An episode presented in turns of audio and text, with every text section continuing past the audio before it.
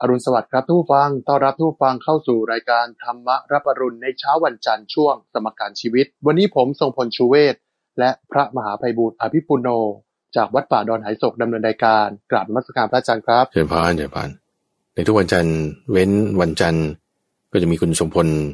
ผู้ดำเนินการบันทึกสถานการณ์มาพูดคุยกับท่านผู้ฟังด้วยในรายการธรรมรับอรุณเพื่อที่จะนำเรื่องราวในสถานการณ์ปัจจุบันมีข่าวสารอย่างไร มาพูดคุยดูซิว่าเราจะมีธรรมะอย่างไรบ้างที่จะมาปรับใช้ได้เชิญพรครับ ในวันนี้นะครับก็จะเป็นเรื่องของข่าวสารในช่วงสัปดาห์ที่ผ่านมานะครับ แล้วก็จะนำเรื่องของหลักธรรมมาปรับกับสถานการณ์ต่างๆเนี่ยที่จะมาเล่าอธิบายท่านฟังได้ฟังนะครับ นั่นก็คือการใช้ธรรมะมาปรับใช้ในการดำเนินชีวิตนั่นเองนะครับ เมื่อสัปดาห์ที่แล้วครับพระอาจารย์โอ้โห ในโลกโซเชียลครับเขาบอกว่าเป็นเรื่องที่คือฮามากนะครับ เรื่องของ Popcat อ้าว Popcat คืออะไร Popcat ก็คือถ้าในโลกโซเชียลเนี่ยจะรู้จักกันครับ ก็คือเป็นรูปแมวตัวหนึ่งแล้วก็ให้ชาวเน็ตเนี่ยมากดคลิกดูคลิกหนึ่งครั้งก็ได้หนึ่งคะแนนนะครับ แล้วก็คือก็แข่งกันอะทุกๆ ชาติอะว่า ชาติไหนจะคลิกได้มากกว่ากัน ปรากฏว่าพอออกมาปุ๊บเนี่ย คนไทยเก่งมากครับ ภายในหนึ่งวันเนี่ย วันเศษเนี่ย พุ่งขึ้นมาเป็นอันดับหนึ่งนะครับ พุ่งขึ้นมาเป็นอันดับหนึ่งด้วยการ คลิกที่หน้าแมวตัวนี้นั่นแหละ ประเด็นสำคัญของเรื่องนี้คืออะไรก็คือว่า เราจะเห็นว่าโอ้โหพอมีเรื่องอะไรให้ทำเป็นเรื่องเกี่ยวกับการสามัคคีหรืออะไรพวกนี้คือคนเขาก็มองนะว่าโอ้โหคนไทยทำไม พอมีเรื่องอะไรให้ทำปุ๊บเนี่ยโอ้กล้าทำแล้วก็สามัคคีกันจังเลย ก็เลยอยากจะให้พระอาจารย์ได้เล่าให้ฟังหน่อยว่า ความสามัคคีเนี่ยมีประโยชน์อย่างไรแล้วก็ ถ้าแตกสามัคคีแล้วจะเกิดโทษอย่างไรครับข้อดีข้อที่หนึ่ง ของไอ้ case application Popcat อ่าก็ทำให้คนที่เขาเข้าใจผิดนะผู้ชมในโลกตะวันตกหรือในอเมริกาที่เขาเข้าใจว่าไต้หวันกับไทยแลนด์นี่คือประเทศเดียวกันเนี่ยนะเออเขาเข้าใจว่าอ๋อมันคนละประเทศนะเนี่ยไต้หวันคือไต้หวันไทยแลนด์คือไทยแลนด์เออนี่ก็เป็นข้อดีข้อหนึ่งทีนี้ประเด็นก็คือเรื่องความสามัคคีอย่างที่คุณสมบูรณ์ว่าถ้า เราร่วมกันสักทำอย่างใดอย่างหนึ่ง ไม่ว่าจะฝ่ายไหนก็แล้วแต่ร่วมกันแล้วเนี่ย อันนี้สำเร็จได้แล้วเราก็ในความที่ว่าคนไทยเราเนี่ยก็ in trend เหมือนกันนะเขารวบรวมประกาศกันแป๊บเดียวก็สามารถขึ้นอันดับหนึ่งได้ ใครว่าประเทศไทยเป็นสังคมของคนที่อายุมาก คนอายุมากนี่เขาก็เล่นด้วยเหมือนกันแสดงว่าหมายถึงสังคมผู้สูงอายุใช่ไหมตัวเลขทางสถิติแต่ว่าคนหนุ่มสาวเนี่ยมีพลังในการที่จะร่วมมือกันทำความเข้าใจแล้ว เออ ความสามัคคีอันใดหนึ่งมันก็สำเร็จขึ้นมาได้ ทีนี้อย่างไรก็ตาม ความร่วมมือเนี้ยมันต้องต่อไปเรื่อยๆ ไม่ใช่ว่าปุ๊บแป๊บปุ๊บแป๊บบางทีร่วมกันแป๊บหนึ่งแล้วก็แตกกันอีกก็ไม่ควรเป็นอย่างนั้น แต่ว่าความสามัคคีเนี่ยต้องมีให้ต่อเนื่อง เหมือนเล่นกีฬาต้องเป็นทีม ทีนี้คนเราเนี่ยจะสามัคคีกันได้ เราก็ด้วยเป้าหมายเดียวกัน คนเรามันจะแตกกันได้ก็ด้วยความที่ว่าคิดไปในทางการปฏิบัติเบียดเบียน ถ้ามีความพยาบาทถ้าคิดเบียดเบียนกัน มันร่วมมือกันกันทำไม่ได้ แต่ถ้าไม่พยาบาทกันไม่เบียดเบียนกันร่วมมือกันทำอะไรได้เพราะในนี้เป็นคิดว่าเป็นตัวอย่างหนึ่งที่ว่าในแอปพลิเคชัน Popcat แล้วก็จะมีอีกหลายแอปพลิเคชันมาซึ่งพอเรารู้จักที่จะประกาศไปตามช่องทางที่ถูกต้อง สื่อสารด้วยวิธีที่ถูกแบบ แล้วความเข้าใจมันเกิดขึ้นแล้ว ความสำเร็จแบบนี้ก็มีมาเพราะนี่ยอยากจะให้เอาลักษณะแบบนี้ไปแอพพลายใช้ในทุกๆเรื่อง เอาเรื่องในครอบครัว เรื่องในที่ทำงาน เรื่องในสังคมเรื่องในทางการเมือง ถ้าเราสื่อสารถูกวิธี เราไปในถูกช่องทาง ความสามัคคีเกิดขึ้นได้ ไอ้ที่ว่าแตกกันไม่สามัคคีกันเนี่ย เพราะว่าสื่อสารผิดวิธี แล้วก็ผิดช่องทางทำให้เข้าใจไปว่าอ้าวนำความข้างนี้ไปบอกข้างโน้น เพื่อที่เขาแตกจากข้างนั้นนี่คือเป็นวาจาส่อเสียดแต่ถ้าเราไม่กล่าววาจาส่อเสียด คือนำความข้างนี้ไปบอกข้างนั้นเพื่อให้สามัคคีกับฝ่ายนี้ เฮ้ยเนี่ยเราเรามาร่วมกันทำให้ประเทศไทยเราชนะในป๊อปแคทนี้เราก็สื่อสารไปแบบนี้ ไม่ใช่เป็นเจตนาที่ว่าให้แตกกันทีนี้พอเรามองเป็นภาพรวมเดียวกันว่า เออสื่อสารกันแล้วให้มีความสามัคคีกัน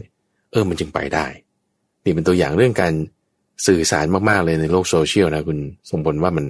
มันไปได้มันทำได้ถ้าเราสื่อสารถูกวิธีเนี่ยเพราะว่าทั้งสองฝ่ายหรือฝ่ายที่เขาขัดกันเนี่ย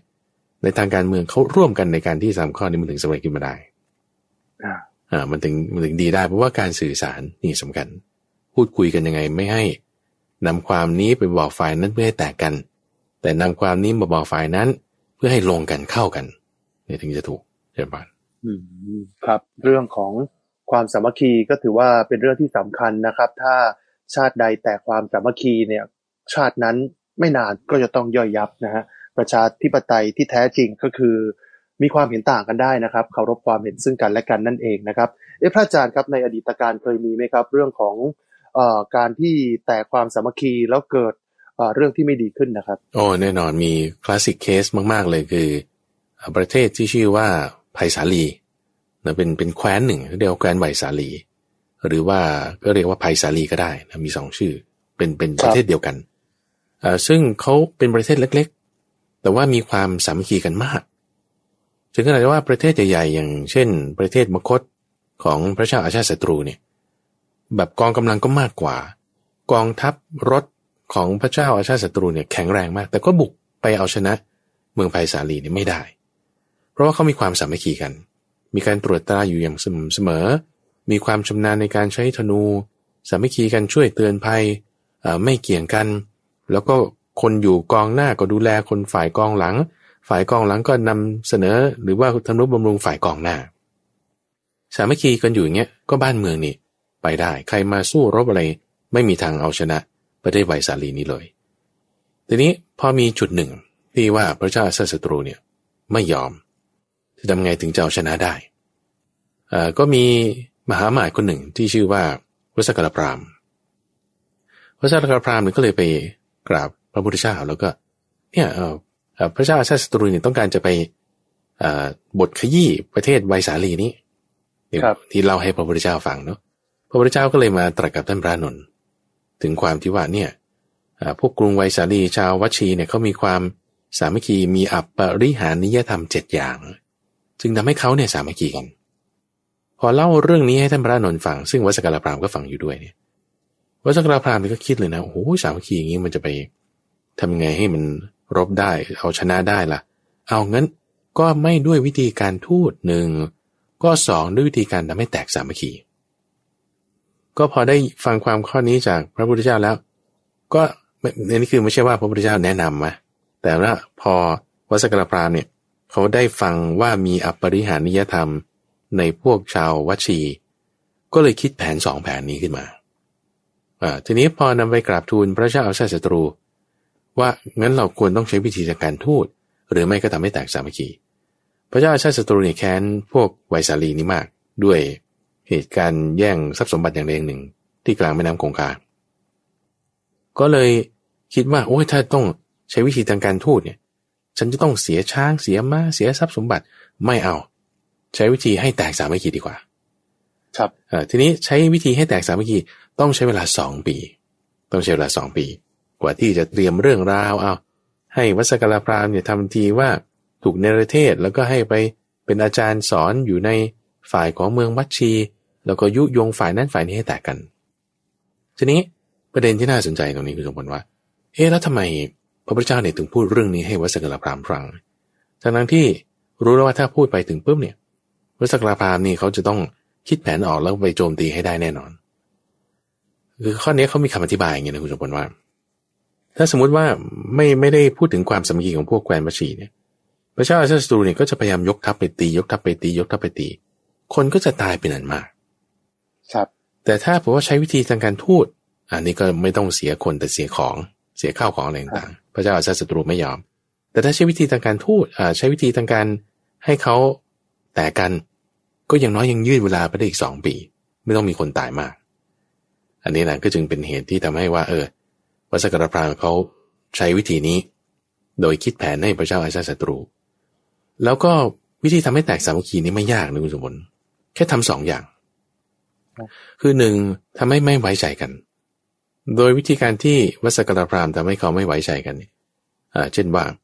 สมมติลูกศิษย์คนนี้ กับลูกศิษย์คนนั้น มีลูกศิษย์สองคนเนาะก็เรียกลูกศิษย์คนแรกเนี่ยเข้าไปก่อน ให้เป็นเข้าไปหาคนเดียวเป็นการรับ เออวันนี้หลังจากเลิกเรียนแล้วมาหาอาจารย์หน่อยนะบางอย่างนี้นะแล้วพอมาถึงปุ๊บอาจารย์มีอะไรจะให้ผมรับใช้ไหมมีอะไรจะบอก อาจารย์ก็ถามว่า เออเนี่ยแล้วเธอเมื่อเช้าพ่อทำอะไรให้กินล่ะ ลูกศิษย์ก็บอกเออพ่อทำมันนี่ให้กินล่ะเอ๊ะมันไม่ใช่เรื่องอะไรสำคัญนะก็เลยไป ลูกศิษย์คนอื่นก็เฮ้ยเนี่ยอาจารย์เรียกเข้าไปสอนวิชาอะไรพิเศษหรือเปล่าอะไรเงี้ยไอ้คนที่ออกมาก็บอกว่า ก็ไม่เห็นได้สอนอะไรพิเศษแล้วก็บอกว่าถามว่ากินอะไรแค่นี้เองลูกศิษย์คนอื่นเขาก็ไม่เชื่อละเฮ้ยอาจารย์เรียกเขาไปแบบนี้มันต้องมีสอนวิชาพิเศษไม่ไม่แบ่งปันกันบ้างโกหกหรือเปล่าอย่างนี้นะอันนี้คือทำให้ไม่เชื่อใจกันละไม่เชื่อใจกันละอ่าแล้วก็อย่างที่สองคือทำให้ขัดกัน ทำให้ขัดกันทำให้ขัดกันเนี่ยก็คือฝ่ายนี้ยุแยงให้ว่าเขาว่าเธอว่าเออเธอเป็นพวกกินจุเหรอเออเคยเออขี้เกียจเหรออะไรเงี้ยทำให้ขัดใจกัน เอา้าอ่าสมมตินักเรียนคนแรกใช่ไหมเขาก็เป็นคนขยันขันแข็งอะไรดี แต่พอไปพูดให้นักเรียนคนที่สองฟังบอกว่าเฮ้ยนักเรียนคนแรกนั่นนะบอกว่าพ่อเธอเป็นอย่างนั้นอย่างนี้ แล้วทีนี้พอนักเรียนคนที่สองก็ไปถามนักเรียนคนเฮ้ยนี่เธอพูดจริงบ้างเนี่ยทำไมมาพูดด่าพ่อฉันอย่างนั้นอย่างนี้ คนแรกก็บอกไม่ได้พูดนะ ไม่เชื่อแล้วเพราะว่าตั้งแต่คราวก่อนแล้วที่ทำให้ไม่เชื่อใจกันแล้วไงแล้วก็ตรงนี้แหละคือเป็นเหตุที่ทำให้แค่ทำสองอย่างให้มันเขาแตกกันเลย ประเทศนี้คือเขาแตกกันแล้วก็ไม่ไปช่วยกันถึงเวลาพระเจ้าชาติศัตรูยกทัพไป แพ้ราบขาบสองปีเท่านั้นเองโดยสองปีเท่านั้นเอง เพราะฉะนั้นตอนนี้สถานการณ์เราก็คือว่าเวลาที่จะพูด ซึ่งวัสกรภาเนี่ยเขาเป็นคนพูดนำความข้างนี้ไปบอกฝ่ายนู้นเพื่อให้แตกจากฝ่ายนี้ นี่คือเจตนาอย่างนี้เต็มๆเพราะฉะนั้นเขาก็จึงไปเกิดเป็นลิงนะไปเกิดเป็นลิงที่วัดเวรุวันหลังจากตายแล้ววัสกรพรามเนี่ยเพราะว่าได้ทำกรรมข้อนี้เอาไว้เพราะฉะนั้นเวลาเราพูดจาอะไรก็ตามคุณสุพลควรจะพูดในลักษณะที่ว่าให้เกิดความสามัคคีกัน แล้วถ้าเราจะใช้ข้ออ้างว่าไอ้วาจานี่มันจริงนะเนี่ยมันมันจริงเลย แต่พูดไปแล้วเนี่ยเขาจะแตกกันเนี่ย เราควรต้องคิดก่อนว่าจะนำเสนอยังไง หรือควรจะเลี่ยงไป หรือควรจะเปลี่ยนเรื่องพูดอย่างเงี้ย เพื่อที่จะให้อย่างน้อยก็ไม่แตกกันควรจะตั้งจิตไว้แบบนี้ ให้เกิดความสามัคคีนั่นเอง เดือดพอนอืมครับ แต่ถ้าเกิดเราเห็นต่างแล้วครับ ในมุมมองต่างๆ อย่างเช่นเรื่องการเมืองอะผมเห็นไม่เหมือนคุณ คุณเห็นไม่เหมือนผม แล้วผมแสดงความคิดเห็นกันไป แล้วก็เกิดอ๋อมีวาทะหรือว่าทะเลาะกันก่อให้เกิดออกความขัดแย้งกันขึ้นนี่อืมจะทำยังไงดีฮะที่คือคืออยากจะเสนอความเห็นของตัวเองที่มีความแตกต่างกัน แต่ก็เกรงว่าจะทำให้คนทะเลาะกันพูดยังไงดีครับความเห็นต่างนี่มีได้แน่นอนนะคุณวนะอย่างเช่นว่าพระในวัดเนี่ยอาจจะ มีความเห็นไม่ไม่ไม่ตรงกัน เช่นว่ากระโถนฉันจะวางไว้ข้างนี้ หรือฉันควรจะวางไว้ข้างนั้นเราจะจะทำวัดตอนเช้าหรือตอนเย็นหรือเวลาไหน อันนี้คือเราอาจจะมีความเห็นไม่ตรงกัน แต่ว่าก็ต้องมีข้อตกลงที่ทำกันร่วมกันว่าอังั้นเราจะเอากันยังไง เราจะตกลงกันไปแบบไหน วิธีการที่จะระงับเรื่องราวเหล่านี้พระพุทธเจ้าก็ให้ไว้รู้สึกเจ็ดวิธี ก็เรียกว่าสัตตาที่กรณะเจ็ดอย่าง วิธีระงับอธิกรณ์เช่นบางทีใช้ผลโหวตโหวตจะตามเสียงข้างมาก เช่นบางทีใช้เอาคนที่ตามอาวุโสพระเทระบ้างไงก็เอาตามนั้นจบ บางทีเรื่องนี้มันพูดไปแล้วมันก็จะเคลื่อนกันหมดเราไม่ต้องพูดก็จบจบไปไม่ต้องพูดถึงกันไป พูดเรื่องอื่นไป บางนี้ก็มี เพราะฉะนั้นมันก็อยู่ที่ว่าตกลงกันว่า เออ จะใช้วิธีไหนในการที่จะตกลงกันให้ได้แล้วแล้วก็เอาใช้วิธีนั้นแล้วก็ ให้เรื่องราวเนี่ยมันสงบระงับ พระพุทธเจ้าให้คิดอย่างนี้นะคุณสมบัติว่าขณะว่าโจรเนี่ยหรือว่าขโมยเนี่ยเขายังรวมกันสามัคคีกันปล้น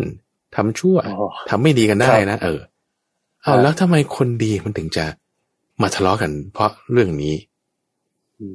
เพราะอะไรใช่ไหมทำไมคนดีถึงจะรวมกันทำความดีไม่ได้ล่ะ แต่เพราะว่าบางทีทิฏฐิเรามีมากเอาเราก็เลือกเอาสักวิธีใดวิธีหนึ่ง อย่าไปผูกแค้นหรือไป ผูกเวรว่า คนนี้เขาทาก่อน ฉันทำฉันฉันต้องทำคืน อย่าไปคิดอย่างนั้น แต่ถ้างั้นเวรมันจะไม่ระงับด้วยการจองเวรได้ แต่ระงับด้วยการไม่จองเวรถ้าเราคิดได้อย่างนี้ปุ๊บความสามัคคีก็จะเกิดขึ้นได้นั่นเองเจริญพรครับอ่านี่คือเรื่องของความสามัคคีนะครับ มาดูอีกเรื่องหนึ่งนะครับโอ้นี่เป็นเรื่องของครอบครัวนะ เมื่อสัปดาห์ที่แล้วเนี่ยมีข่าวเหมือนกันบอกว่า มีอดีตสามีนะ เขาเลิกกันแล้ว เออหย่ากันละกับภรรยา แล้วไปมีภรรยาใหม่ แล้วปรากฏว่าย้อนกลับมาบ้านภรรยาเก่า เออ มาไม่พอพังข้าวของบ้านเขายับเยินเลยครับ เออตรงนี้เองก็เป็นประเด็นว่า โอ้โหทำไมต้องมาทำแบบนี้กันด้วยนะครับ เรื่องนี้จะต้องสอบถามพระอาจารย์ว่า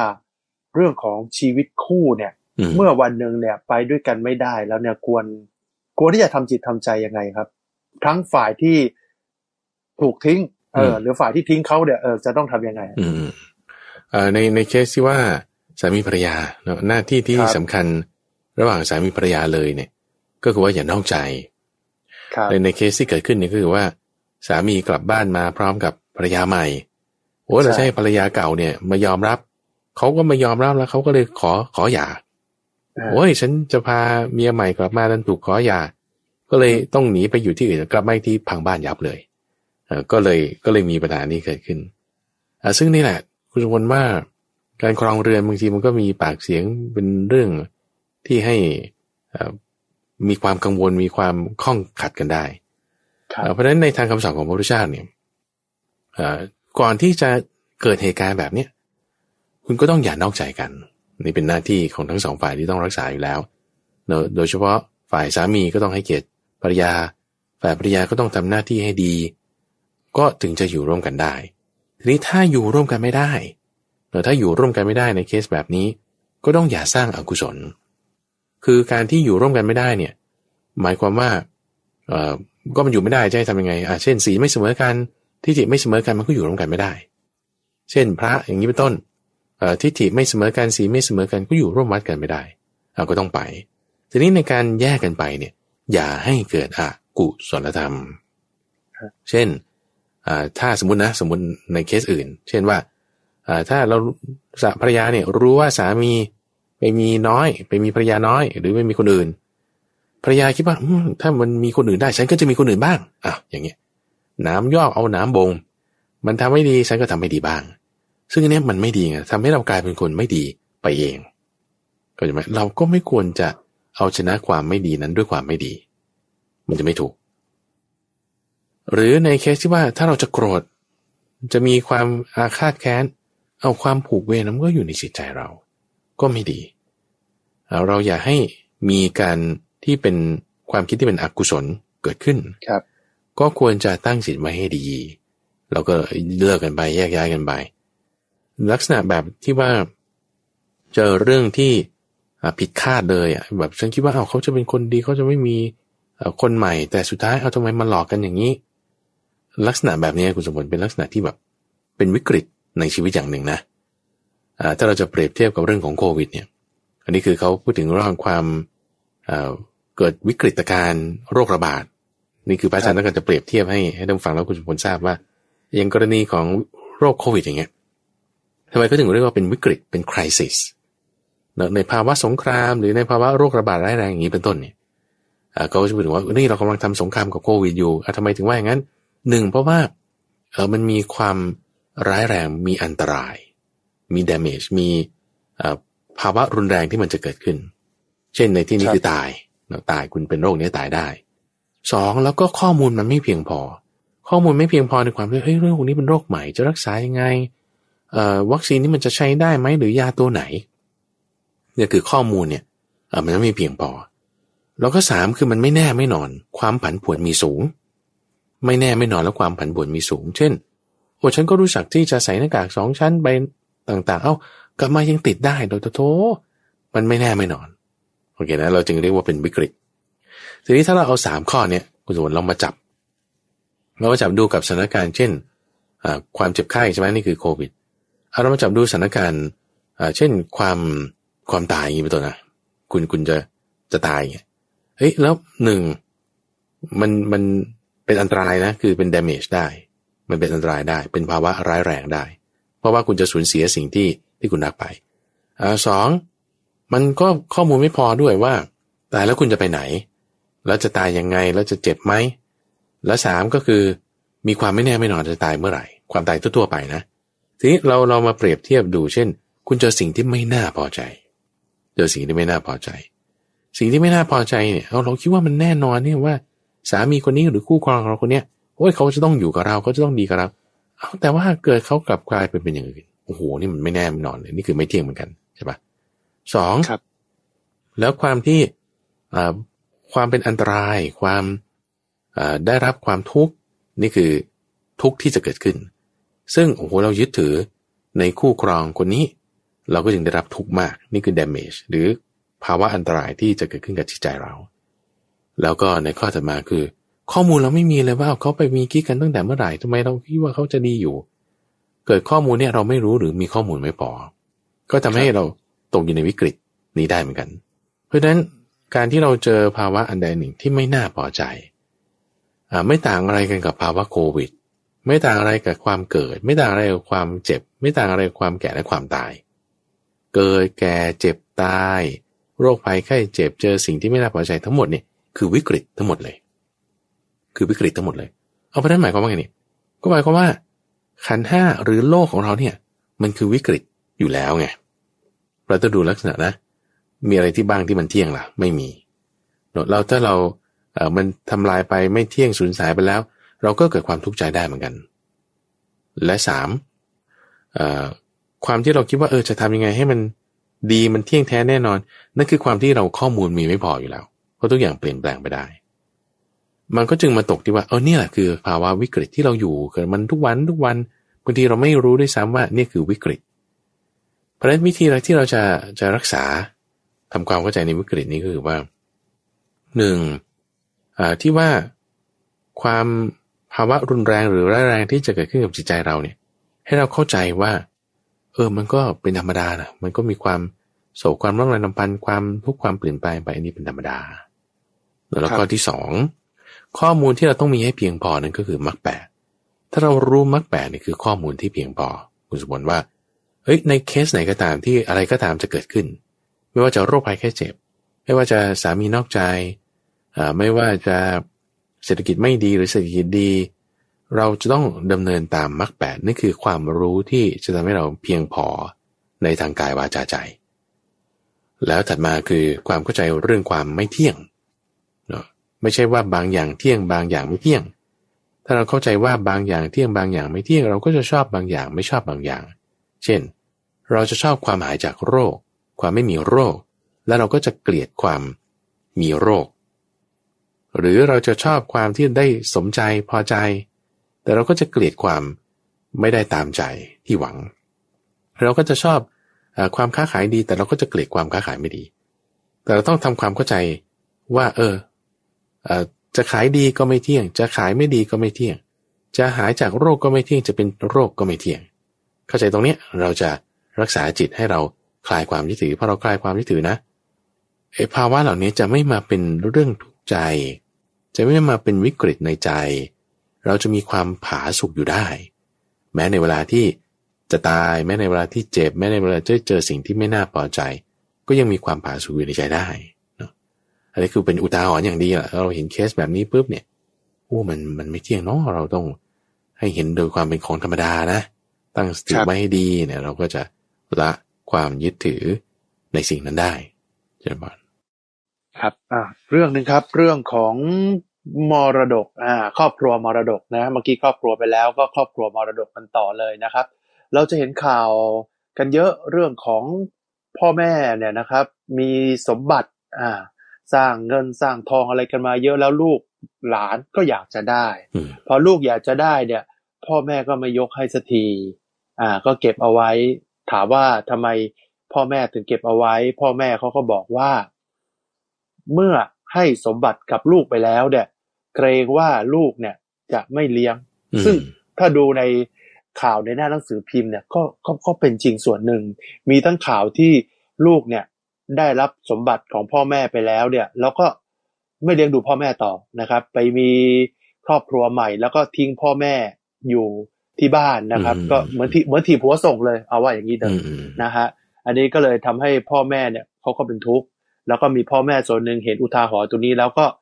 ก็คิดซะว่าเอออย่าเพิ่งยกสมบัติให้ลูกเลย อ่า ถ้ายกให้แล้วเนี่ยเดี๋ยวลูกมันจะไม่เลี้ยงดูก็มีลูกอีกแบบหนึ่งเหมือนกันนะลูกอีกแบบหนึ่งเหมือนกันก็ไม่ยกให้ฉันใช่ไหมงั้นฉันวางยาเธอให้ตายซะเลยอือ่า แล้วก็เป็นคดีความกันเข้ามานะเป็นคดีความกันก็ติดคุกติดตารางกันไปนะวางยาพ่อแม่เพื่อที่จะได้สมบัติกันไปนะครับอุทาหรณ์หลายเรื่องเลย ที่เห็นว่าเรื่องของเงินเรื่องทองเรื่องของสมบัติเนี่ยทำให้พ่อแม่กับลูกเนี่ยต้องแตกกันนะพระอาจารย์เรื่องนี้มีอุทาหรณ์หรือว่าหลักธรรมอะไรที่พระอาจารย์จะมาจับในประเด็นตรงนี้บ้างครับอาจารย์คิดว่าข่าวอะไรก็ตามที่ที่เราได้ยินได้ฟังมาในช่วงรอบสัปดาห์หรือรอบหลาย ๆ สัปดาห์ที่ผ่านมาเนี่ยก็จะมีข่าวเรื่องนี้อยู่ ซึ่งข่าวเนี้ยคุณสมพลมีมาตั้งแต่ในสมัยพุทธกาลก็มีเรามีตาเท่าคนหนึ่ง เป็นพราหมณ์นี่แหละพราหมณ์คนหนึ่งเอ่อ ก็เป็นพราหมณ์ที่พอจะมีมีอันจะกินอยู่ แล้วก็มีลูกชายอยู่สี่คนมีลูกชายอยู่สี่คนเอ่อก็แบ่งสมบัติให้ลูกชายบ้าง แต่ตัวเองเนี่ยเหลือเก็บไว้ส่วนใหญ่ สมมติว่ามีมีสมบัติอยู่ร้อยหนึ่งใช่ไหมแบ่งให้ลูกคนละสิบละสิบละสิบเหลือคนละสี่สิบใช่ไหมแล้วตัวเองก็เก็บไว้หกสิบอย่างนี้เป็นต้นแล้วทีนี้พอลูกแต่ละคนเนี่ยแบ่งสมบัติให้เพราะอะไรเพราะว่าเขาก็ออกเรือนไปอยู่ของเขาไป ตัวพ่อก็อยู่กับแม่ ทีนี้พอแม่ตายพอแม่เสีย แม่เสียแล้วพวกลูกๆเนี่ยก็มีความคิดอย่างนี้คุณสมบัติว่าเฮ้ยถ้าพ่อหาเมียใหม่มาเนี่ยนะแล้วเกิดมีลูกนี่อุ้ย ครอบครัวเราจะแตกแยกแน่นอน เดี๋ยวลูกของแม่คนนี้เดี๋ยวลูกของแม่คนนั้นแล้วมันจะแบ่งสมบัติอะไรยังไง เออเราเรามาร่วมกัน บอกพ่อแล้วกันว่า ให้ยกสมบัติเนี่ยให้พวกเราละแล้วพวกเราก็มาดูแลพ่อกันก็แล้วกันเขาตกลงกันว่าอย่างนี้ลูกชายสี่คน ครับ ก็เลยไปคุยกับพ่ออปฏิบัติพ่ออย่างดีอะไรต่างๆคุยกับพ่อแล้วให้เรียบร้อย เออ พ่อก็โอเค ลูกมันทำดีอะเราเราก็เลยแบ่งสมบัติให้หมดเลยหกสิบเนี่ย แบ่งให้หมดเลย อีกสี่คนแบ่งไปเลย แล้วตัวเองก็เลยไปอยู่กับลูกชายคนโต ซึ่งลูกชายคนโตเนี่ยเขาก็มีเออเขาเรียกว่าอะไรลูกสะใภ้จะไม่มีภรรยาก็คือลูกสะใภ้พอพ่ออยู่ได้สักอาทิตย์หนึ่งสองอาทิตย์ ลูกสะใภ้ก็พูดทำนองว่า พ่อพ่อให้ให้เงินหัวฉันเนี่ย มากกว่าลูกคนอื่นเหรอทำไมอยู่ที่นี่นานจังนะพูดอย่างนี้นะพ่อก็เคืองเลยว่าเอ้าทำไมลูกสะใภ้มาพูดอย่างนี้ ก็เลยแบบว่าลูกสะใภ้ให้ แล้วก็เลยไปอยู่กับลูกคนรอง ลูกคนที่สองพออยู่กับลูกคนที่สองสักอาทิตย์สองอาทิตย์ลูกสะใภ้คือภรรยาของลูกคนที่สองนี่ก็พูดทำนองเดิมอีกเอาพ่อให้เงิน สามีฉันเนี่ยมากกว่าคนอื่นแล้วทำไมอยู่ที่นานจังอย่างเงี้ยนะจนกระทั่งเป็นอย่างเงี้ยไปถึงสี่คนโอ้ยพ่อนี่ก็เลยบอกโอ้ยฉันจะทำยังไงจะไปพึ่งใคร ก็เลยไปขออาศัยอยู่วัดคุณสมบัติอาศัยอยู่วัดเงินทองอะไรก็ไม่มีกินข้าวก้นบาทของพระนะอ่าจนกระทั่งว่าเอ่อตื่นมาเสร็จปุ๊บโอ้ยเราจะไปพึ่งใครเราจะไปพึ่งใคร ก็เลยมาคิดถึงพระพุทธเจ้า พระพุทธเจ้าเนี่ยก็จึงให้เรียน คาถาคือธรรมะที่ที่ท่านกล่าวสอนเอาไว้พูดถึงว่า ลูกเนี่ยถ้าไม่เลี้ยงดูมานาบิดาแล้วถ้ามีความสามารถเนี่ยนะคือคนถอย คนถอยท่านว่าไว้เปรียบเทียบเนี่ย ลูกที่ไม่เลี้ยงดูมารดาบิดาเนี่ยไม้เท้าเนี่ยยังดีกว่า เพราะว่าไม้เท้าเนี่ยมันยังค้ำยันไปข้างหน้าได้ สุนัขมาเนี่ยมันยังไล่ได้ มันยังเป็นที่พึ่งเราเวลาเราจะล้มยังค้ำยันได้ แต่ลูกที่ มีปัญญาเลี้ยงดูพ่อแม่แล้วไม่เลี้ยงดูเนี่ย โอ้พึ่งไม่ได้เลยเหมือนงูในที่พอเลี้ยงดูมาแล้วสุดท้ายมันกัดทำร้ายเราด้วยซ้ำเหมือนสุนัขที่ไปเห่าหมู สุกรมันไม่ต่อสู้มันก็เลยเห่าไล่หนีไปนี่คือท่านเปรียบเทียบเอาไว้ แล้วก็พอนำเรื่องนี้เนี่ยไปแจ้งกับในอำเภอของประจำหมู่บ้านนั้นตำบลนนั้น ปรากฏสมัยนั้นเนี่ยเขามีกฎหมายนะคุณสมพลว่า ถ้าลูกคนไหนได้รับทรัพย์เป็นมรดกจากมารดาบิดา แล้วไม่เลี้ยงดูมารดาบิดาเนี่ยกว่านั้นจะต้องติดคุกถูกลงโทษซึ่งก็คือเข้ากับเคสนี้พอดีเลยครับก็เป็นกรณีว่าพอนำเรื่องไปร้องเรียนแล้ว คือคือเรื่องในครัวเรือนเนี่ยบางทีเขาไม่อยากจะพูดไปข้างนอกไงเขาก็มีหลักการตรงนี้นะของพวกปรามก็คือ ไฟในเนี่ยอย่าเอาออกคำว่าไฟในเนี่ยอย่าเอาออกหมายถึงว่า เรื่องราวในครัวเรือนถ้ามันมีปัญหาอะไรกันนั่นนี่เนี่ยมันจะไปเล่าให้คนอื่นฟังเนี่ยมันไม่ดี มันจะเสื่อมเสียชื่อเสียงของครัวเรือน เสื่อมเสียชื่อเสียงของตระกูล เรื่องนี้ก็เลยแบบว่าไม่ได้ถูกเปิดเผยออกไป แต่จนกระทั่งหลายปีต่อมาจึงค่อยไปไปบอกไปเล่าให้เขาฟังแล้วพวกชาวเมืองชาวบ้านเลยก็เลยบอกอ้าวทำงี้ไม่ถูกเนี่ยต้องถูกลงโทษอ่าแต่ว่าก็เลยยกโทษกันให้ซึ่งกันและกัน ทีนี้ว่าลูกทั้งสี่คนเนี่ยก็กลับใจ แล้วก็พอมาหาพระพุทธเจ้าพระพุทธเจ้าเทศให้ฟังถึงเรื่องบุญคุณมารดาบิดาอะไรต่างๆ ก็บรรลุธรรมแล้วก็มีความเข้าใจกันแล้วก็เลี้ยงดูพ่อแม่กันอย่างดีเพราะฉะนั้นบางทีก็ต้องอาศัยการพูดจาหลวงปู่สมบัอาศัยการพูดจาอาศัยการสื่อสารที่ดี แล้วก็บางทีการอบรมสั่งสอน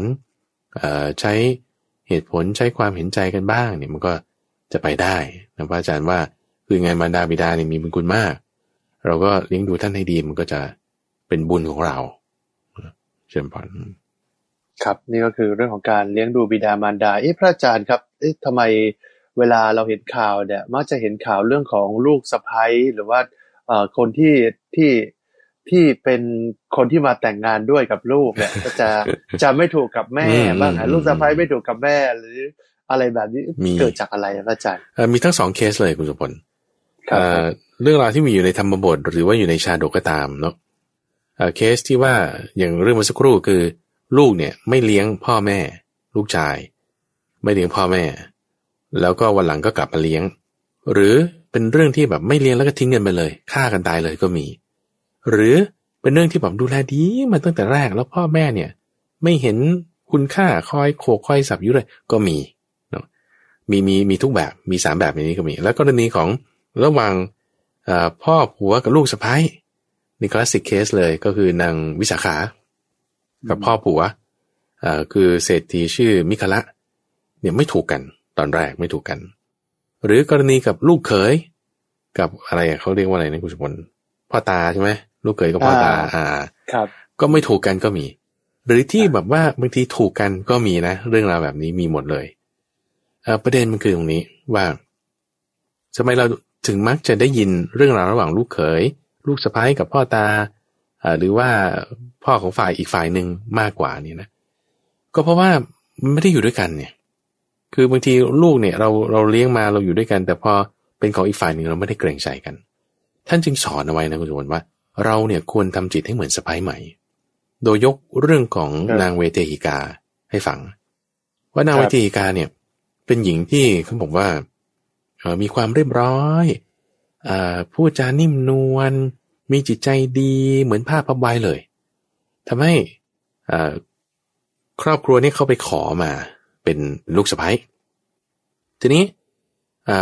นางวิทีกาเนี่ยมาอยู่ตอนแรกๆเนี่ยดีมากเลยอพอคนใช้คนหนึ่งชื่อนางกาลี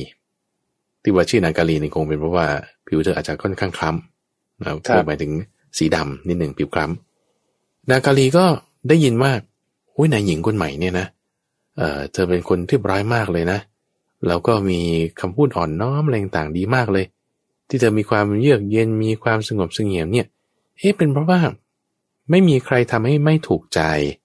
หรือว่าธรรมชาติจิตใจของเธอเป็นอย่างนั้นกันแน่ ฉันจะลองทดสอบดู คนใจคิดอย่างนี้นะคนใจคิดอย่างนี้วันถัดมานางกาลีก็เลยทดสอบด้วยการตื่นสายคุณสมบัติตื่นสาย ตื่นสาย มันก็ไม่ได้กวาดอะไรให้เรียบร้อยไงพอตื่นสาย เอานางเวทีหิกาขึ้นมาเสร็จปุ๊บก็เริ่มขึ้นเสียงเอ้าทำไมไม่กวาดให้เรียบร้อยนางกาลีอยู่ไหนตะโกนเรียกขึ้นมาปุ๊บ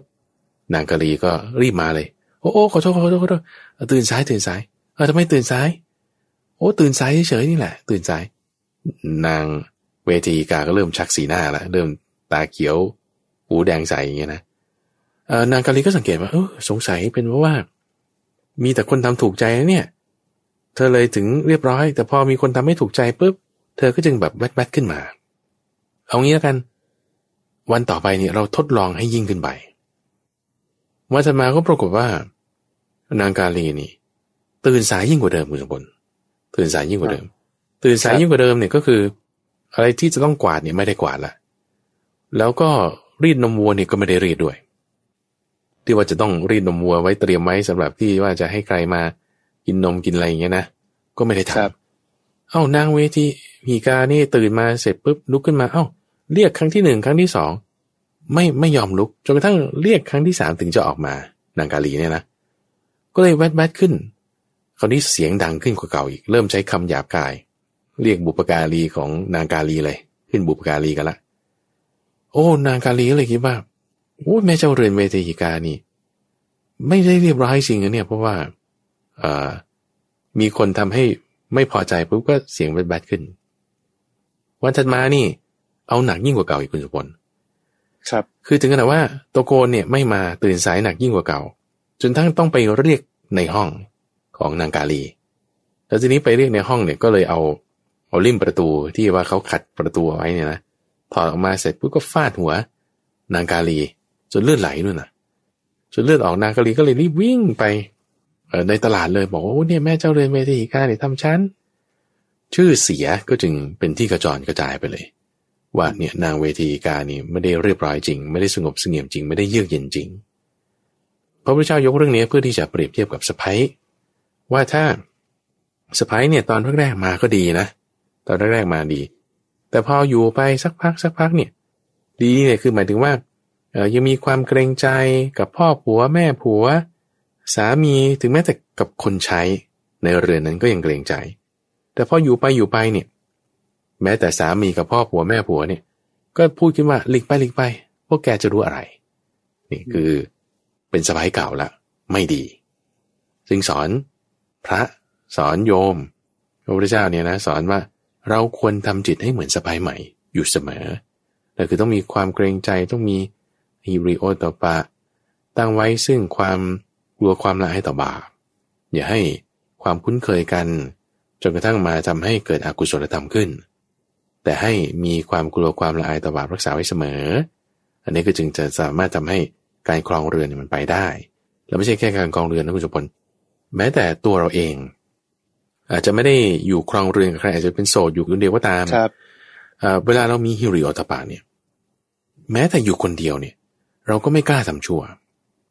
เราอยู่คนเดียวเราไม่กล้าทำชั่วปุ๊บเนี่ย จิตใจเราเนี่ยจะไม่มีความร้อนใจโอเคนะคือคือบางคนอาจจะคิดว่าอย่างนี้ว่า อยู่คนอื่นอยู่กับเพื่อนอยู่กับคนนั้นคนนี้เนี่ย ถ้าเขาเห็นเราทำชั่วเราก็จะแบบเราก็จะละอายใช่ไหมล่ะเราก็เลยจะไม่ทำชั่ว แต่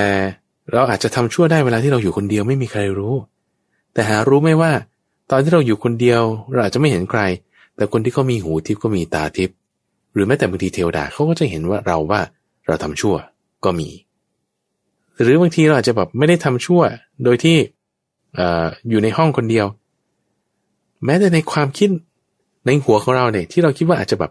คนอื่นอาจจะไม่เห็นความคิดว่าเราว่าคิดอะไรใช่ไหมเพราะเราคิดอยู่ในหัวของเราเอง แต่ว่าคนที่เขารู้ว่าเราจิต เขารู้ว่าเราคิดอะไรก็มี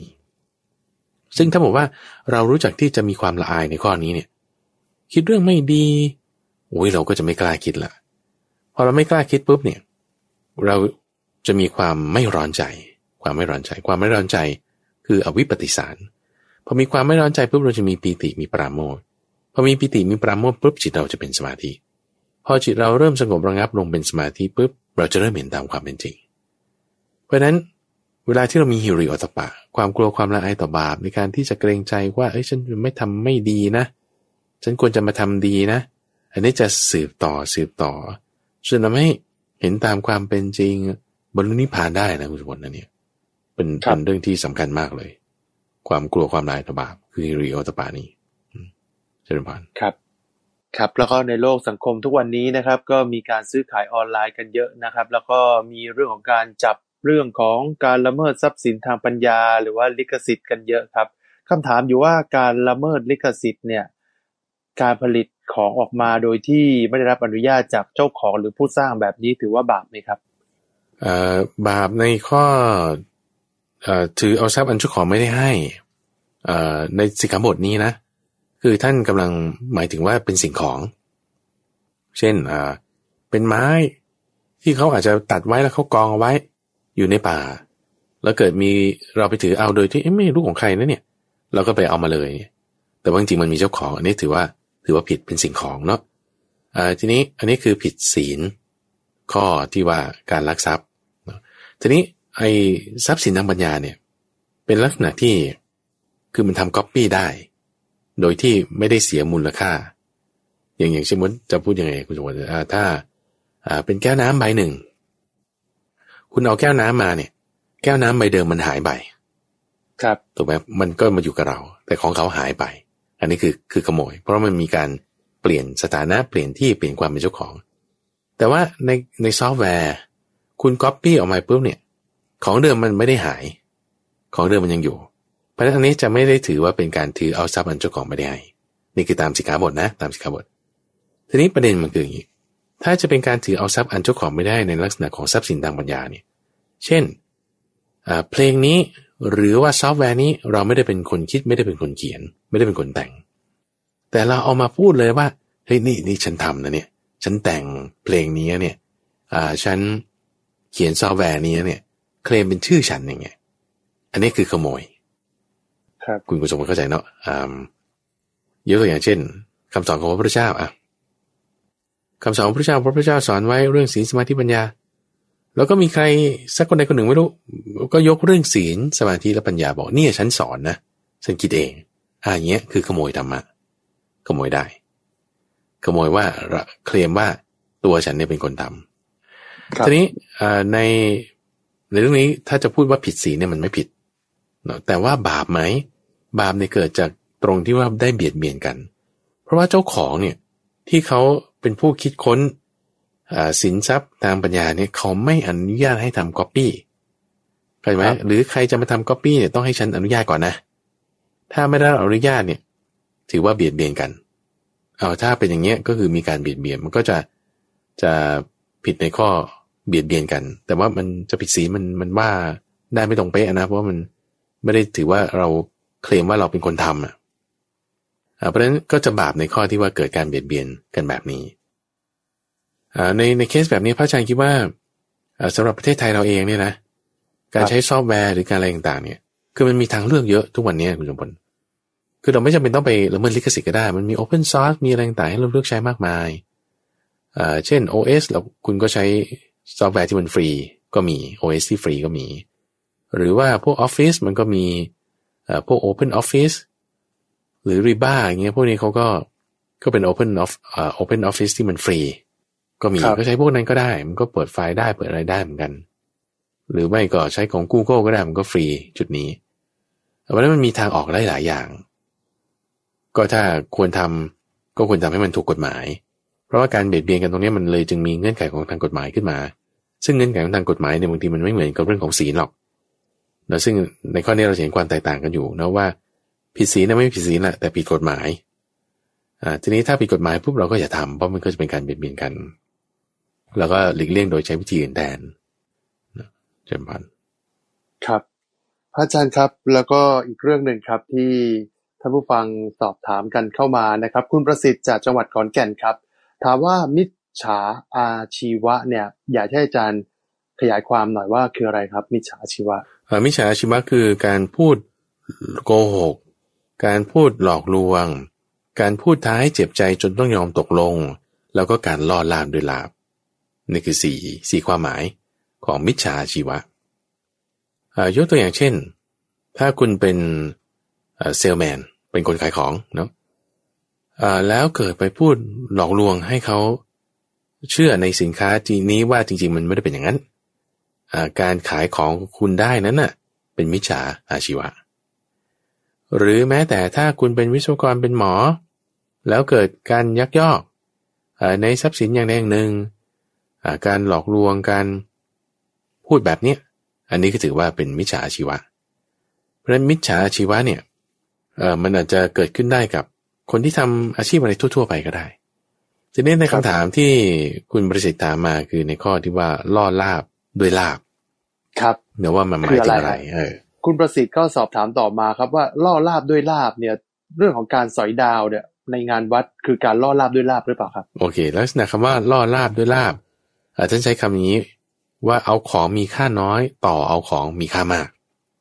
ของมีค่าน้อยต่อเอาของมีค่ามากอ่ามันจะไม่เหมือนกับอย่างเช่นว่า คุณไปซื้อของแล้วเขามีของแถม แล้วแหมเราอยากได้ของแถมเนี่ยเราจึงซื้อของนั้น เช่นว่านักเรียน ไปสมัครเรียนคอร์สนี้เพราะเขาแจก iPad อย่างนี้เป็นต้นโอ้ฉันอยากได้ iPad ฉันก็จึงมาสมัครเรียนคอร์สนี้ ลักษณะเงี้ยไม่ใช่ว่าเป็นการล่อลาบด้วยลาบนะคุณสมบัติเพราะเป็นของแถมคือของแถมของอะไรเงี้ยมันไม่ใช่การล่อลาบด้วยลาบ แต่การล่อลาบด้วยลาบเนี่ยเป็นลักษณะของตกทอง คุณสมบัติเคยได้ยินไหมเมื่อแบบ เดี๋ยวนี้คงไม่มีแล้วมั้งการตกทอง ตกทองก็จะเป็นลักษณะแบบแชร์อย่างนี้มากกว่า เล่นแชร์อ่าซื้อหวยอะไรแบบนี้ ซื้อหวยนี่ก็อ่าใช่ใช่เป็นลักษณะเดียวกันว่าเป็นการพนันนะอ่า เป็นการเอาของมีค่าน้อยต่อเอาของมีค่ามาเข้าขายอยู่อ่าการซื้อหวยเล่นการพนันอันนี้ใช่ด้วยการไปเป็นวิชาชีวะ หรือลักษณะการที่ ตกทอง ตกทองที่เขาก็มีกระบวนการทำอย่างนี้ก็คืออฟอร์มว่ามีทองหล่นอยู่ใช่ไหมแล้วคนนั้นเขาก็ไปเจอ แต่ว่าทองนั้นเนี่ยไม่ใช่ทองร้อยเปอร์เซ็นต์อ่าแล้วก็เลยบอกว่าเอ้ยคุณพี่ใส่ทองเนี่ยมันแลกกันแล้วกันนะทองของคุณพี่เนี่ยเล็กคุณเอาทองใหญ่เนี่ยไป อันนี้คือเอาของมีค่าน้อยเนี่ย ที่ดูเหมือนเป็นทองคำใหญ่ใช่ไหมแต่มันไม่ใช่ทองร้อยเปอร์เซ็นต์ต่อเอาของมีค่ามาก คือทองของเขาที่ดูเป็นเส้นเล็ก แต่ว่าเป็นทองร้อยเปอร์เซ็นแล้วก็สลับกันการทำแบบเนี้ยคือมิจฉาอาชีวะอ่าซึ่งมันก็จะเป็นลักษณะของซื้อหวยซื้อเบอร์อันนี้ก็ได้แต่ซื้อหวยซื้อเบอร์เนี่ยมันก็จะไม่เป๊ะเท่าไหร่นะคุณสุวรรณมันซื้อหวยซื้อเบอร์เนี่ยเป็นลักษณะของการเล่นการพนันแต่ก็จะเข้าข่ายมิจฉาชีวะนี่แหละ ครับเพราะฉะนั้นในเรื่องงานสอยดาวนี่มันจะมันจะไม่ใช่นะมันจะไม่ใช่เพราะว่า เหมือนกับเอคุณเสียงดวง คุณเสียงดวงก็จะไม่ตรงกันกับเรื่องของการเอาตกทองนี้เท่าไหร่ แต่จะเป็นลักษณะการพนันอย่างเงี้ยมากมากกว่า เป็นลักษณะการพนันมากกว่า ซึ่งซึ่งถ้าพูดถึงจุดนี้นะคุณชนเราก็ต้องพูดต่อไปถึงว่าอย่างคนเล่นหุ้นเนี่ยมันคือคุณซื้อหุ้นเนี่ยมันเป็นการพนันไหมซึ่งบางคนก็เล่นแบบเป็นการพนันไงเออมันต่างกันตรงที่ว่า คนซื้อหุ้นเนี่ยเขามีสองขาคือขาซื้อขาเข้า แล้วก็ขาออกคือขาปล่อย ซึ่งในเขาควบคุมได้สองขา ขาตอนมันออกด้วย ในขณะที่การพนันเนี่ยคุณควบคุมขาออกไม่ได้ คุณซื้อแล้วก็คือจบ แต่ตัวเลขที่ออกเนี่ยมันเป็นคนอื่นเขาทาไม่ใช่ตัวเราควบคุม เพราะฉะนั้นการเล่นหุ้นเนี่ยไม่ใช่การเล่นการพนันนะถ้าดูรายละเอียดข้อนี้ มันจะต่างกันอยู่ ครับเจริญพร ครับเอ้ล่อลาบด้วยลาบนี่ถ้าโดยหลักการแล้วเนี่ยก็คือเอาสิ่งหนึ่งเนี่ยมาล่อเพื่อที่จะให้ให้ฝ่ายหนึ่งหลงเชื่อ แล้วก็ใช่แล้วก็ลงไปเล่นใช่ไหมฮะหลงเชื่อลงไปเล่นแล้วก็เอาเอาสิ่งที่มีค่ามากกว่านั้นมาหลอกหลอกลวงนะลักษณะนี้ครับ คืออาศัยความโลภของของของบุคคลบุคคลหนึ่งเพื่อที่จะเอาทรัพย์เนี่ยมาล่อ อันนี้คือล่อลาบด้วยลาบใช่ใช่หลอกครับ แล้ว ถ้าเกิดเป็นงานสอยดาวเนี่ยคนก็อยากได้ลาบก็คือก็คือของรางวัลนั่นหมายความว่าการสอยดาวนี่คือการล่อลาบด้วยลาบไหมครับถ้าเราจะพูดอย่างนี้คุณสมมันก็ไม่ต่างอะไรกับของของชมรวยของรางวัลที่ที่เราแบบว่าของแถมในเวลาเราซื้อของก็จะโปรโมชั่นเนี่ย เพราะว่าคนเขาก็อยากได้โบนัส อยากได้ของแถมครับ มันมันก็เล่นกับความอยากของคนไงทีนี้ว่าเงื่อนไขที่มันต่างกันก็คือว่าเจตนาในการหลอกลวง เจตนาในการหลอกลวงตรงนี้คือมิจฉาชีวะของผู้ทำ ทีนี้ไอไอการสอยดาวมันไม่ได้เป็นการหลอกลวง สมมติถ้ามันจะเป็นการหลอกลวงเช่นว่า คุณมีอ่าดาวไว้อยู่ร้อยร้อยดาวใช่ไหมแล้วของรางวัลเนี่ยมันไม่ได้เป็นตามนั้นจริง ๆอันนี้เนี่ยจะเข้าข่ายทันทีเลย ว่าเป็นการล่อลาบด้วยลาบทีนี้ในกรณีของตกทองเนี่ย ทองนั้นเนี่ยมันไม่ใช่ทองคำแท้จริงๆไง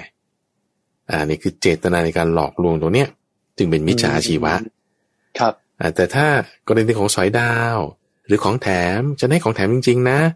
แล้วก็สอยดาวเนี่ยมันมีเบอร์พวกนี้จริง ๆ นะ อ่า ไม่ได้โกงเนี้ยไม่ถือว่าเป็นการล่อลาด้วยลาบเจตนาของคนทำนั่นแหละ ว่ามันมีการหลอกลวงไหมเนี่ยจริงสำคัญเจนบานครับ แล้วก็มีข่าวเรื่องของภัยธรรมชาติครับ ที่ต่างประเทศเนี่ยคือประเทศเฮติครับเขาก็ มีข่าวครับว่าเกิดเหตุแผ่นดินไหวเนี่ยโอ้โหคนโอ้เสียชีวิตเนี่ยหนึ่งพันสี่ร้อยรายเลยนะครับ แล้วก็บาดเจ็บกว่าหกพันเก้าร้อยรายนะครับโอ้อันนี้คือเหตุการณ์ที่คาดไม่ถึงส่วนประเทศไทยเนี่ยก็มีเรื่องของภัยธรรมชาติเหมือนกันเรื่องของน้ำท่วมเนี่ยในพื้นที่จังหวัดต่างๆ ครับอาจารย์โอ้โหภัยธรรมชาตินี่มันเกิดขึ้นเนี่ยมันเป็นข้อเป็นกรรมของประเทศนั้น หรือว่ามันเกิดจากอะไรแล้วเราต้องปฏิบัติตัวยังไงครับ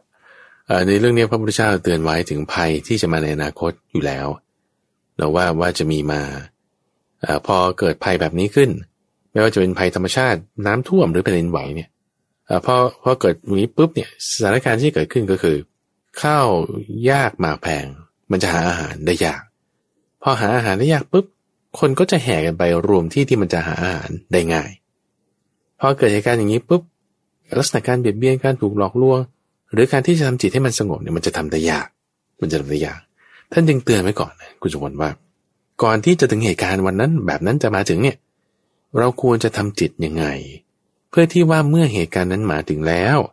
เราจะยังเป็นผู้ที่อยู่ผาสุขได้ เราจึงเป็นผู้ที่อยู่ผาสุขได้ ซึ่งในที่นี้ก็คือว่าเอาเราต้องรักษาสติให้ดี ถึงสถานการณ์แบบนั้นนะ เช่นพ่อไปทางแม่ไปทาง พ่อแม่ลูกนี่ช่วยกันไม่ได้นะแผ่นดินไหวเนี่ยนะบางครั้งบางคราวช่วยกันได้ บางครั้งบางคราวก็ช่วยกันไม่ได้ น้ำท่วมเป็นต้นถ้าอย่างเตือนอีกอย่างหนึ่งคือน้ำท่วมไฟไหม้หรือว่าโจรขโมย โจรกบฏนี่กำเริบเป็นภัยที่ดูเหมือนว่าแม่ลูกเนี่ยจะช่วยกันไม่ได้ แต่ว่าบางครั้งบางคราวเนี่ยช่วยกันได้ เช่นบางทีเราเจอภัยธรรมชาติ บางคราวลูกช่วยแม่ได้แม่ช่วยลูกได้ หรือเจอสัตว์ร้าย บางคราวก็ช่วยกันไม่ได้บางทีก็ช่วยกันได้ ทีนี้ภัยที่ท่านเตือนเอาไว้ว่า นอกจากภัยข้อนี้แล้วเนี่ย ภัยที่ช่วยกันไม่ได้จริง ๆ เลยเนี่ยคือความแก่ความเจ็บความตายเนือความแก่ความเจ็บความตาย ลูกเนี่ยจะมาขอว่าเออแม่อย่าแก่เลยนะเดี๋ยวลูกแก่เองเออแม่จะมาขอว่าเออลูกอย่าตายเลยนะเดี๋ยวแม่ตายเอง ไม่ได้นะไม่ได้ดูอย่างเคสเรื่องข่าวระหว่างแม่ลูกที่ยักยอกทรัพย์กันอย่างเงี้ยนะเออจะมาแช่งให้เขาตายเขาก็ยังไม่ตายเลยด้วยซ้ำ จะไม่ให้เขาตาย เขาก็บางทีก็จะตายด้วยซ้ำเพราะฉะนั้นมันมันควบคุมตรงเนี้ยมันไม่ได้ด้วยตามความอยากหรืออะไรของเรา แต่มันมีเงื่อนไขปัจจัยของเขา เพราะฉะนั้นเนี่ยเราจะทำยังไงให้จิตของเราเนี่ยเป็นผู้ที่ยังอยู่ผาสุกได้ ในเวลานั้นภัยคือความแก่ความเจ็บความตายเป็นภัยที่ช่วยกันไม่ได้ แต่สามารถที่จะดับได้ ด้วยการปฏิบัติเจริญตามอริยมรรคมีองค์แปดเพราะฉะนั้นมรรคแปดตรงนี้แหละจะเป็นจุดที่จะทำให้รักษาจิตของเราพอเราเห็น ข่าวแบบนี้เนี่ยนะโอ้ยเราให้แบบรู้สึกร้อนใจเลยว่า โอ้ยวันนี้ฉันต้องทำอะไรเนี่ย เพื่อที่ว่า วันนั้นพอสถานการณ์มาถึงแล้วเนี่ย เราจะยังเป็นผู้ที่อยู่ผาสุขได้โควิดเนี่ยเราเห็นได้ชัดเจนคุณสุบลว่าตอนที่เราคนติดเชื้อยังแค่ไม่กี่ร้อยเนี่ยนะมันไม่เดือดร้อนร้อนใจป่านนี้ แต่พอมาขึ้นเป็นหลายหมื่นโอ้จะวุ่นวายใจมากทั้งนั้นที่ยังไม่ได้ติดนะเออ แต่ความวุ่นวายใจความรู้สึกว่ามันร้อนใจมันมี เอาแสดงว่า เราจะต้องสามารถอยู่ให้ผาสุขให้ได้ ในเวลาที่ภัยนั้นมาถึง เราต้องทำอะไรตอนนี้ที่เมื่อเวลาที่ภัยนั้นตอนนั้นมาถึงแล้วเราถึงจะอยู่ผาสุขได้ลำบากก็ก็ธรรมดาสบายก็ธรรมดา แต่ว่าจิตใจเราให้มีสติ รักษาเอาไว้ ในความที่ว่า พอมีสติแล้วก็จะควบคุมกายวาจาใจของเราให้อยู่ในกุศลธรรมได้ พอเราตั้งดำเนินอยู่ในกุศลธรรมได้ตรงนี้แหละถ้ากายนี้มันอยู่ไม่ได้ เราเช่น เจอภัยพิบัติบางทีเราก็อาจจะตาย แต่ความตายของเรานั้นไม่สูญเปล่า ความตายของเรานั้นน่ะไม่เสียประโยชน์ เพราะว่าถ้าเราตายแล้วเรามีความดีอยู่ใช่ปะเราก็จะไปที่ดีไปสุคติได้ แต่คนที่จะเสียประโยชน์เนี่ยคือเกิดมาขาดทุนเนี่ยก็คือว่าพอคุณตายแล้วเนี่ยโอ้โหไม่รู้ที่ไหนจะเป็นที่ไป ไม่แน่ไม่นอน ไม่ชัวร์อาจจะไปนรกกำเนิดเดชานหรือไปวิสัยโอ้นี่จะแบบเสียเสียโอกาสมากขาดทุนขาดทุน เพราะนั้นเราก็ต้องทำความดีเอาไว้เนึกถึงทาน ศีล ภาวนา สมาธิวิปัสสนาพอเราลึกถึงความดีได้ ต่อให้เราหายหรือเราตาย หรือเราจะอดหรือเราจะมีกิน ความดีอยู่ที่เราเนี่ย ตรงนั้นคือผาสุขตรงนั้นคือความผาสุขด้วยความผาสุขข้อนี้ คือจะเป็นผู้ที่รักษาจิต